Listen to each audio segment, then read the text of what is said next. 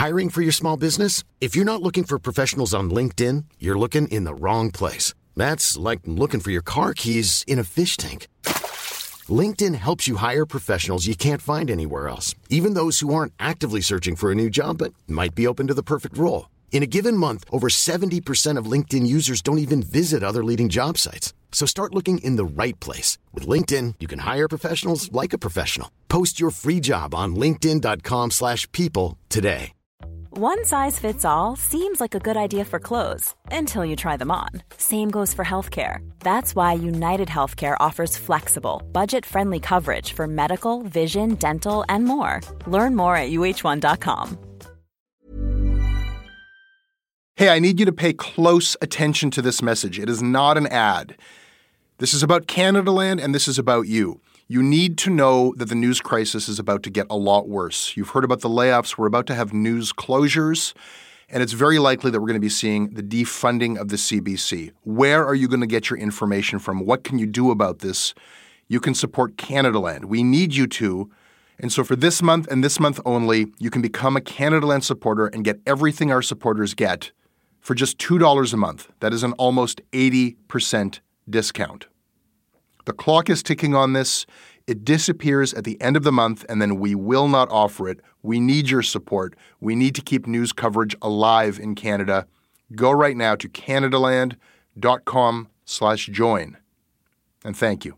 This episode is brought to you by the Center for Addiction and Mental Health, CAMH. It's never an easy call with so many problems in the world to know where to direct the money that you donate when you want to help out in this world. But what I can tell you is that when you donate to CAMH, you're saving lives. We know about the opioid crisis, we know about the mental health crisis.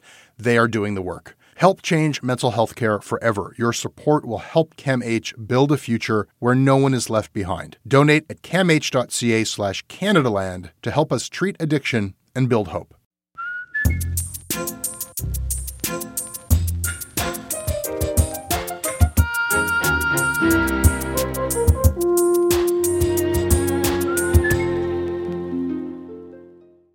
This is a mystery story. It's about a baffling plague. It's about people, young people, stricken out of the blue with a degenerative neurological sickness that's left them unable to walk, unable to read, unable to feed themselves, hallucinating. This is about a nightmare illness. It's a story that's been unfolding in New Brunswick and despite what some researchers originally called a disease cluster, the Provincial Health Authority is now telling the public that, in fact, there is no disease, no single disease to blame at all. They're saying that all of these people are sick for different reasons. And that's left patients and their families feeling betrayed and abandoned. This is a story that we first brought you last January, and when we first ran this episode, there were some listeners who were upset, who accused us of spreading fear over unfounded suspicions. There is no mystery illness, they said, just a series of coincidences. Well, we took those listener concerns seriously. We went over what we had reported, and we continued to follow new developments on this story. And today we are airing our episode again, purposefully. And we will have an update for you on this story in the fall. Wait for it.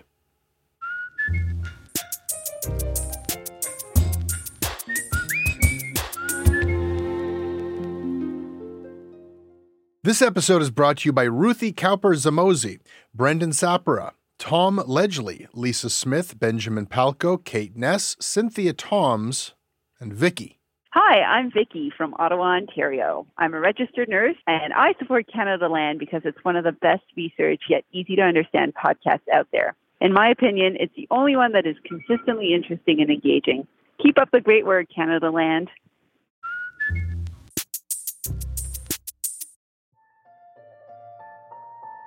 For years, the mystery grew. In 2015, it was one patient experiencing odd, unexplained neurological symptoms. In 2019, 12 more people from eastern New Brunswick started down the same path. It began to look like a trend might be emerging. The following year, 25 cases were added to the pile. Then, in 2021, another 10 people presented with mysterious, progressing neurological symptoms. Minutes before, and I could not figure out how to make the letter Q like it was like another language. So I tried my best and I did like a circle with just a line on the top, like it looked like an apple. So that was my red flag where I was like, okay, like this is not normal. So I- she couldn't talk, couldn't walk, couldn't eat. She passed away one day before Mother's Day. I didn't realize I was losing the muscles, muscle atrophy. It got to the point that I wouldn't get on the scales, and uh, it ended up I lost 42 pounds. I feel like my memory is so bad. I, I, I, can have a conversation with someone and then forget it like five minutes later. I feel like I wake up every day and it's Monday. In March 2021, Radio Canada published the first news report documenting the cluster of patients with a mysterious neurological disease. The French news service had gotten a hold of a confidential internal memo sent to doctors in the province. The memo confirmed that a cluster of 42 people, who all had presented with a degenerative neurological syndrome, was being investigated, and that the origin of the disease was unknown. The memo asked doctors to keep an eye out for patients with symptoms similar to Creutzfeldt Jakob disease. Creutzfeldt Jakob disease is fatal. One type of CJD is what occurs in humans when they consume beef from an animal with mad cow disease. And while the cases in the mystery cluster do have symptoms similar to CJD, none of the patients being investigated tested positive for that rare disease. They were also cleared of having any other known disease in the same class of diseases, known as prion diseases. The idea was floated that a novel disease had been discovered in New Brunswick. This is what the province's chief medical officer, Jennifer Russell, had to say in March 2021. So it most likely is a new disease. There, we, we haven't seen this anywhere else, um, and so we're it is of unknown etiology, but the symptoms are very much like uh, CJD disease. So yeah. All of this caught the attention of the Guardian's Canadian correspondent Leyland Cecco, and he's been following the story ever since. I've had the chance to speak with a number of people who have both been affected by the illness and also who have family members that have been affected by the illness. And what's tricky about this is it seems like there's such a range of symptoms that really kind of make it difficult to understand how they all fit together sometimes. But it seems as though initially the onset is kind of a lack of sleep or insomnia. Some of the patients have complained of rapid weight loss, unexplained pain, memory loss, muscle fatigue, difficulty balancing, brain fog, and hallucinations and then it rapidly progresses into kind of dementia or Alzheimer's like symptoms, um, loss of cognitive skills, difficulty moving. The patients range in age from 18 to 85, and they live or have lived across northeastern New Brunswick, along the Acadian Peninsula, and in the Moncton region in the southeast. Gabrielle Cormier was just finishing high school when she first started seeing symptoms in 2019. Distinguishing letters from each other became difficult, and with that, reading became difficult. She had unexplained muscle pain.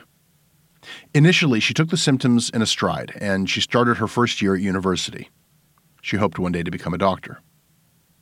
But as day to day life became more and more challenging, Gabrielle was referred to a neurologist in Moncton and was subjected to a wide range of tests, but no diagnosis was made. The only tests that came back with any helpful information at all were an EEG that showed diminished electrical activity in her brain and a brain scan that showed reduced cerebral blood flow. She became one of the growing number of people from New Brunswick afflicted by a syndrome of unknown origin. Initially, Gabrielle was vocal about her experience. This is from an interview that she gave at the time. I can't read which is a shame because I love to read. I can't move, which is a shame because I was very active before. But whatever the disease is that plagues her, it moves fast. After just one semester, Gabrielle had to drop out of her university program as the symptoms worsened. Stacy Quigley Cormier is Gabrielle's stepmother. She just couldn't uh, keep up with with her classes. Uh, she couldn't do the work. On one of her exams, she wrote, "I'll see you next year." to her professor. And this is someone who has always had a dream of going into medicine. Uh, she was the salutatorian of her graduating class. loved sciences, is very much an, an intellectual. In the time since she left school, her physical and neurological symptoms have continued to worsen. She now relies entirely on a walker and a wheelchair to get around. And now her parents do the media interviews because their 20 year old daughter is struggling with full blown dementia. At the time of her last testing, which would have been a few months ago, she was just bordering that moderate dementia. So for Gabrielle, what that looks like is if I say, Hi, I, I haven't seen you yet, she says, Oh, I, I don't remember. Uh, if she has a conversation with someone, she's not sure really what she said all the time. Mind you, very much like other um, people living with symptoms of dementia, she can share stories about other situations. She can talk in length about when she was figure skating and um, different fun things that she used to do. Uh, but you know, we've taken over helping her make sure that she gets her medication making sure that we're the ones doing the interviews now because it's hard for her to uh, remember the timeline or it takes a lot of work to keep track of conversations. Uh, it physically hurts her to have uh, conversations sometimes. If we're giving her information, um, you know, we have to just make sure that we're not giving her too much at one time. Um, for example, with meals, if we say, I'm going to go make supper. Would you like spaghetti or a hamburger? Then that might be too much information. And so let's say, it's supper time. Would you like spaghetti? So we just try to keep it really simple.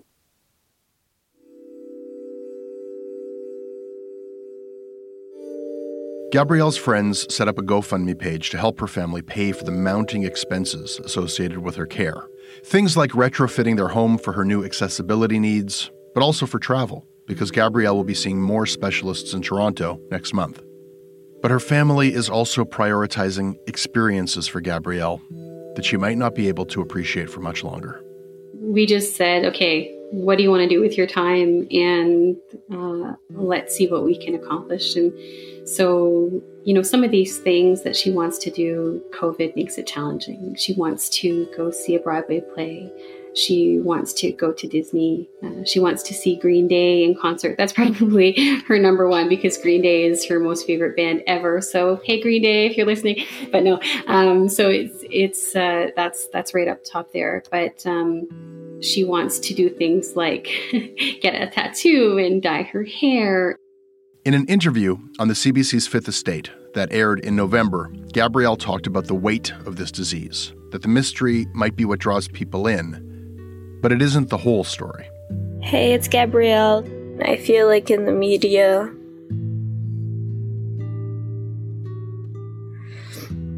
it never portrays how f- shitty this is. I don't feel like no one really understands. When people talk about how this illness has affected them and their families, there's confusion and fear because there's all this unknown of kind of what could be causing it.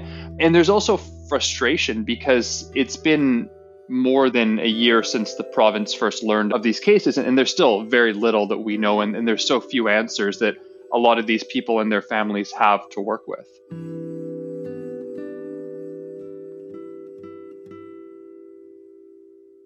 This episode is brought to you by Douglas, a mattress trusted by more than 200,000 Canadians from coast to coast to coast. Trust is important. There are a lot of mattress lies out there, a lot of mattress liars. And I, I, I, didn't intend the pun, but it occurred to me that there is one as I was saying those words. Listen, I am not lying to you. Uh, I have uh, experienced the Douglas mattress. It is an exceptional mattress at a surprisingly affordable price point. It is a mattress that sleeps cool, doesn't have that weird thing in the summer where the mattress gets like an oven. It's a very good product. It's delivered to your house in a box. You don't have to go to a big mattress store. It is a medium firm mattress, which is what Canadians prefer, and it comes with a 365 night trial and a 20 year warranty. What more can I tell you? Douglas is giving our listeners a free sleep bundle with each mattress purchase. Get the sheets, pillows, mattress, and pillow protectors free with your Douglas purchase today. Visit douglas.ca slash Canadaland to claim this offer. This episode is brought to you by the Center for Addiction and Mental Health CAMH. We hear a lot about the opioid crisis. We talk a lot about the mental health crisis. These are serious problems. These problems affect us all. They've affected my life and my community. They're not intractable problems. I don't know what's going to solve them on a policy level, but day to day, helping people, that's what CAMH does. They do it on the ground when people need help, and they do it through research. The team at CAMH gave our team a tour of their facilities, and we were really just blown away by the incredible heroic work that they're doing every day. They treat everyone with dignity, and their research is seeking and finding real solutions for everyone around the world. Help change mental health care forever. Your support will help CAMH build a future where no one is left behind. Donate at camh.ca slash Canadaland to help CAMH treat addiction and build hope. In March 2021, the public became aware of this problem. Originally, the cluster was reported to consist of 42 people. The public tally rose to 48 shortly thereafter.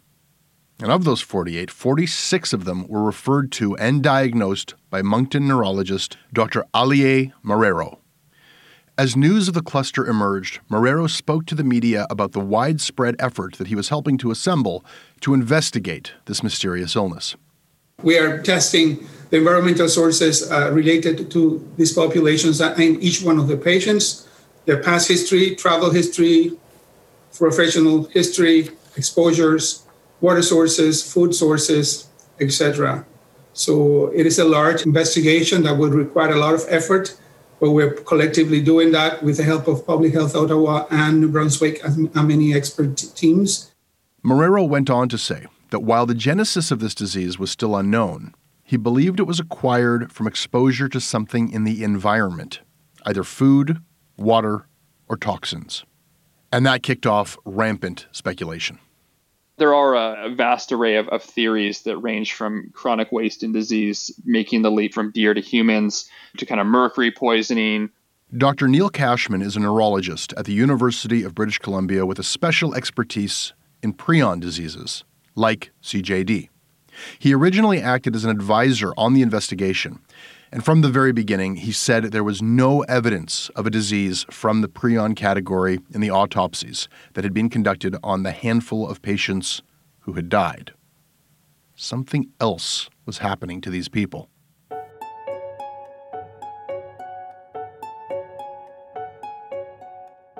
Cashman suggested in March 2021 in an interview with the CBC that an amino acid, an environmental toxin called BMAA, that's linked to blue green algae, might be a possible cause. While he admitted that it was speculation, he referenced scientific journal articles that showed this toxic amino acid has a tendency to build up in fish and shellfish, like lobster and crab. And blue green algae has been a known scourge to the Atlantic provinces for years, signaled by periodic beach closures all across the region throughout the summer. This quickly became the leading off book theory for what was happening to these people. But all theories were off book because government officials remained tight lipped about whatever they were investigating as possible sources of the disease. This amino acid has actually been shown to produce different results in different people. And so the scientists kind of pointed back to the research that was done in Guam in the 60s and found that, kind of in a very similar sense, you can have multiple people produce different pathologies from the same contamination source. And so that's why BMAA is, has kind of been the leading culprit for what could be happening. You can have multiple people produce different pathologies from the same contamination source. So, what does he mean by that? It means that BMAA from algae or another contaminant might be to blame without creating a new disease. One toxin could be triggering a number of known diseases that look different from one patient to the next. Last June, New Brunswick's public health officials were saying the same thing that the search was still on for whatever that source might be. But they also made a point of saying that their search had not narrowed down to any particular area of concern, such as seafood. This is what Health Minister Dorothy Shephard said at the time. You know, that we can't have a narrow focus here. We must examine any and all possibilities. And as those possibilities evolve, you know, we'll certainly share them with you. But the fact is, is that the reason that we are going to such lengths is that we need to allow the science to do their investigation and their work. And by um, focusing on any one element could just take us in the wrong direction. Of the 48 publicly identified cases associated with this investigation, nine of the people have died. After their deaths, the federal public health agency sent eight of those people for autopsies that were conducted by a neuropathologist working at the University of Ottawa, Gerard Jansen. The investigation took a hard right turn when he publicly released pieces of his findings. Jansen dismissed all eight cases, saying that they were misdiagnosed. This is what he told CTV's W5. Five have what we call a dementia. Then we have a patient who has a brain tumor. We have a patient who has vascular dementia. And then there is a patient who has a, a different disease in the sense that there is, are no pathological abnormalities to that disease. Jansen single handedly called into question whether or not this cluster of cases was, in fact, a cluster of anything mysterious at all. Now, that was in direct contradiction to any opinions that had been publicly expressed by researchers up to that point. His public statements to that effect took the federal government completely off guard, and the Federal Health Agency pushed back with a terse response, suggesting that there would be corrective action, some sort of remedy against Jansen's behavior.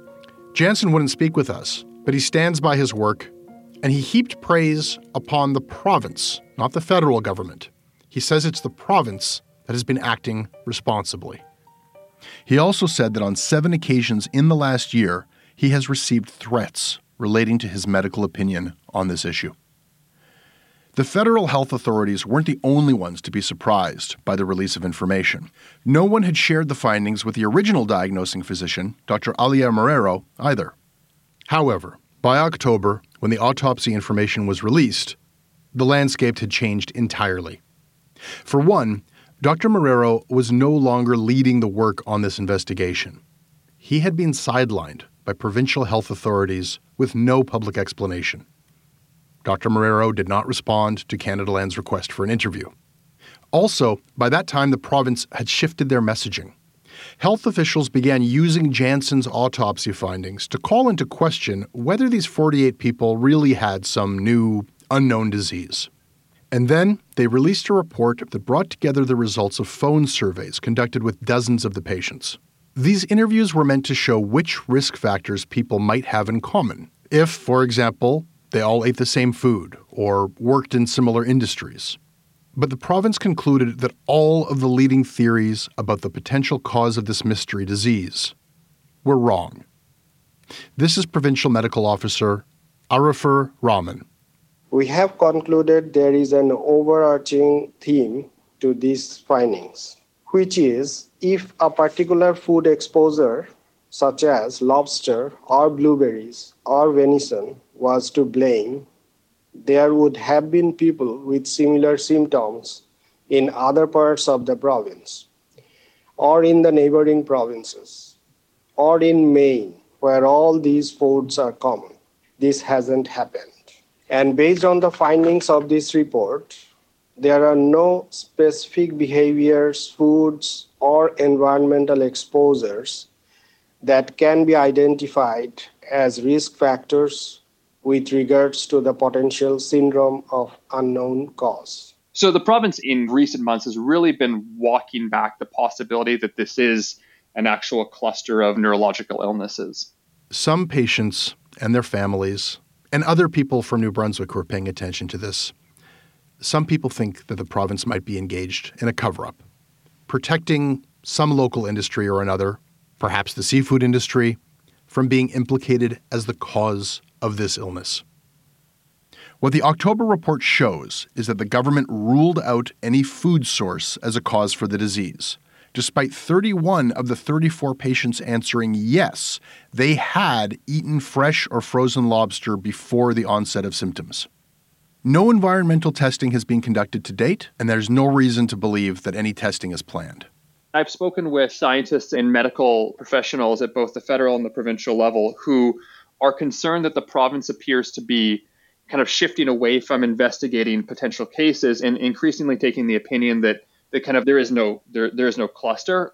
As the province seems to be moving away from the idea of any thorough research ever being conducted into this problem, it appears they're setting up the original diagnosing physician, Dr. Marrero, to take the reputational hit in public. It's a chain of events that has meant the provincial government has largely lost the trust of patients living with this disease and their families. Stacy says it's hard to separate the political questions from her stepdaughter's condition and care. Dr. Marrero has really been phenomenal and he has been so kind to Gabrielle. He has, you know, done his best to to find out what's going on and we have all of the confidence in him. And the reason why we're seeking support outside the province is really because we can't wait any longer. With the province taking over the investigation, and then, you know, we're asking for information, and um, we really don't feel like uh, we're getting any information. And when we do, it's it's from the media. Last October, it added insult to injury when Stacy read in the Walrus magazine the revelation that while the province was talking a big game of assembling all the resources they could from across the country to mount an investigation into this illness, well, behind closed doors, they chose to disband the national working group of scientists who were each pitching in their expertise.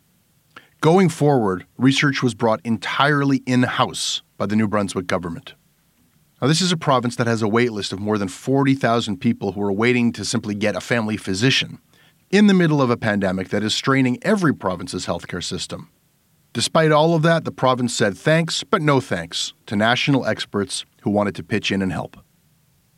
This month, Leyland Cecco gave this story new urgency when he reported for The Guardian that a source within the New Brunswick Health Authority, Vitalite Health Network, had disclosed new information indicating the number of cases being investigated has ballooned far beyond what the province was reporting. According to the source, it was no longer 48 people dealing with a mystery illness. It was 3 times that.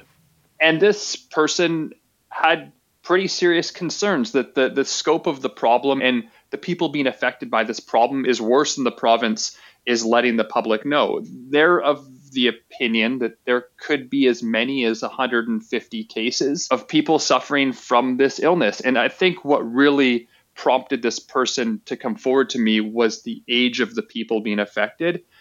The CBC has reported that 20% of the known 48 cases are people under the age of 40, which in and of itself is a pretty startling statistic given that we don't really see swift neurological decline happen among younger people. And our source within Vitalite, who's familiar with the cases, suggests that that number of young people is growing. And so I think this person had concerns that more needs to be done to address what is happening to young people because we're more than a couple years really into this and we still have so few answers about what could be the cause and and really how many people are being affected. The source talked about what a few of the new cases looked like, and they certainly don't paint a picture of normalcy. In one case, you have a man who's developing symptoms of dementia. His wife, who is working as his caregiver, she suddenly begins losing sleep and experiencing muscle wasting, dementia, hallucinations. And, now her condition appears to be worse than her husband's. In another instance, we have a woman who's in her 30s who became nonverbal and, and was forced to feed with a tube and, and drooling excessively. But her caregiver, who is a nursing student in her 20s, also recently started showing symptoms of kind of what is best described as, as neurological decline. And so I think for us to hear that there was instances of what, what kind of experts would suggest might be shared environmental exposure to something, I think really kind of blew open the doors and provided a, a much more troubling look at, at kind of what could be happening in New Brunswick. How could two separate caregivers, both looking after two different people who are each suffering from this mystery illness, how could they both suddenly contract similar symptoms unless some environmental factor or another is the cause? Canadaland tried to confirm the information Leyland received from their source with officials in New Brunswick, but our requests sent to their media contact were ignored. The official case count on the provincial website remains 48. We tried to find some other way of substantiating that source's claim, that the number of cases has tripled. And we did find some indication that the provincial government is underreporting how big a problem this is. This gets a little complicated, but stay with me. So there were those original 48 cases that the province has confirmed, right? Now, all of those cases were reported to the federal government because the feds monitor neurological illnesses when the symptoms are similar to Creutzfeldt Jakob disease. That's one of the ways that our federal government monitors for mad cow disease in Canada. So we asked the federal public health agency for the total of that number. How many cases with symptoms similar to CJD had been reported in the last three years from New Brunswick? They did not say 48. The number they gave was 71. Since last October, there's been little news from the provincial government on this file. The health authority has been conducting a clinical survey of patients where each cluster patient will be seen by six neurologists. The results of that survey are expected to be released this month. But given how the province left things in the fall, there is a mounting fear that the province is just going to dismiss the whole idea that there is a medical mystery to begin with. So I think we're, at this point right now where everyone is both waiting for the report, but also I think both sides are fairly uh, confident of what that report is going to say, and I think it's it's going to cause a lot of frustration nonetheless. Now, once again, New Brunswick's Minister of Health, Dorothy Shephard, has refuted the notion that the report's findings are a foregone conclusion. And on multiple occasions, she has defended the province's actions on this file. These cases are having the benefit of having six neurologists review these cases, along with their whole caseload as well that they have been juggling. And we're dealing through a pandemic. So I don't know that this could have moved any faster. And so I think that all of the steps that have been taken have been methodical and well thought out by public health and the oversight committee with the help of Dr. Banville and Dr. Breen. And I don't believe it could work any faster than it has. And even a referral to a neurologist in the province can sometimes take up to six months. And so if we look from July until January, I believe we've um, we'll be completing that oversight in very good time.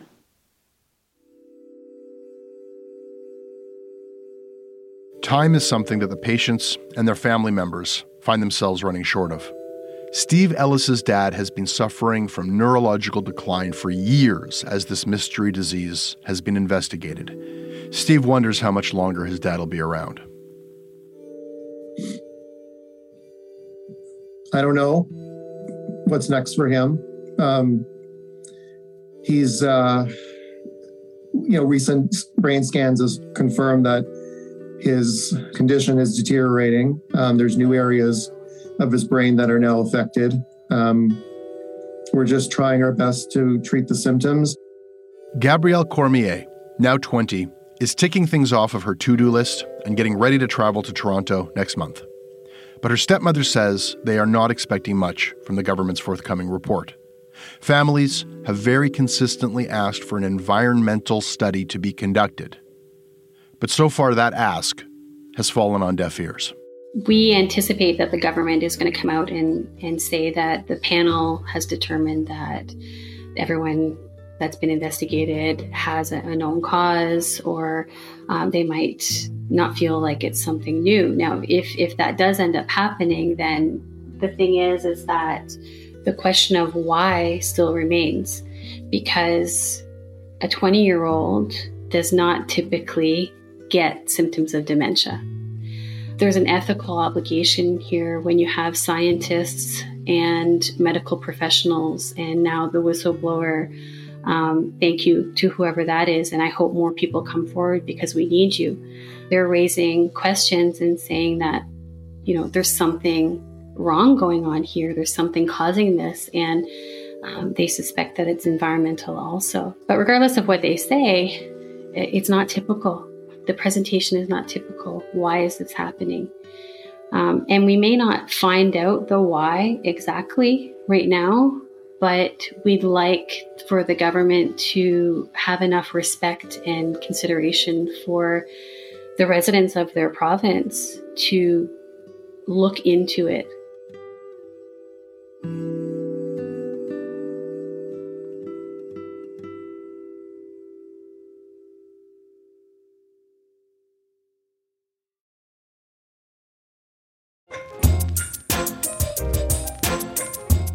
Hey, that's your Canadaland. You can email me at jesse at canadaland.com. I read what you send. Hey, if you're following the story of what's happening at CTV News with the ousting of Lisa LaFlamme, we've been leading that coverage, and you can check out our latest on our website, canadaland.com. We're on Twitter at Canadaland. This episode was produced with help from Jonathan Goldsbie and Cassidy Villabrun Baracus. Tristan Capacchione is our audio editor and technical producer. Our senior producer is Sarah Lorniuk. Kieran Oudshoorn is our managing editor. I'm your host, Jesse Brown. Our theme music is by so called syndication. That's handled by CFUV 101.9 FM in Victoria. Visit them online at cfuv.ca. Thank you for supporting Canadaland.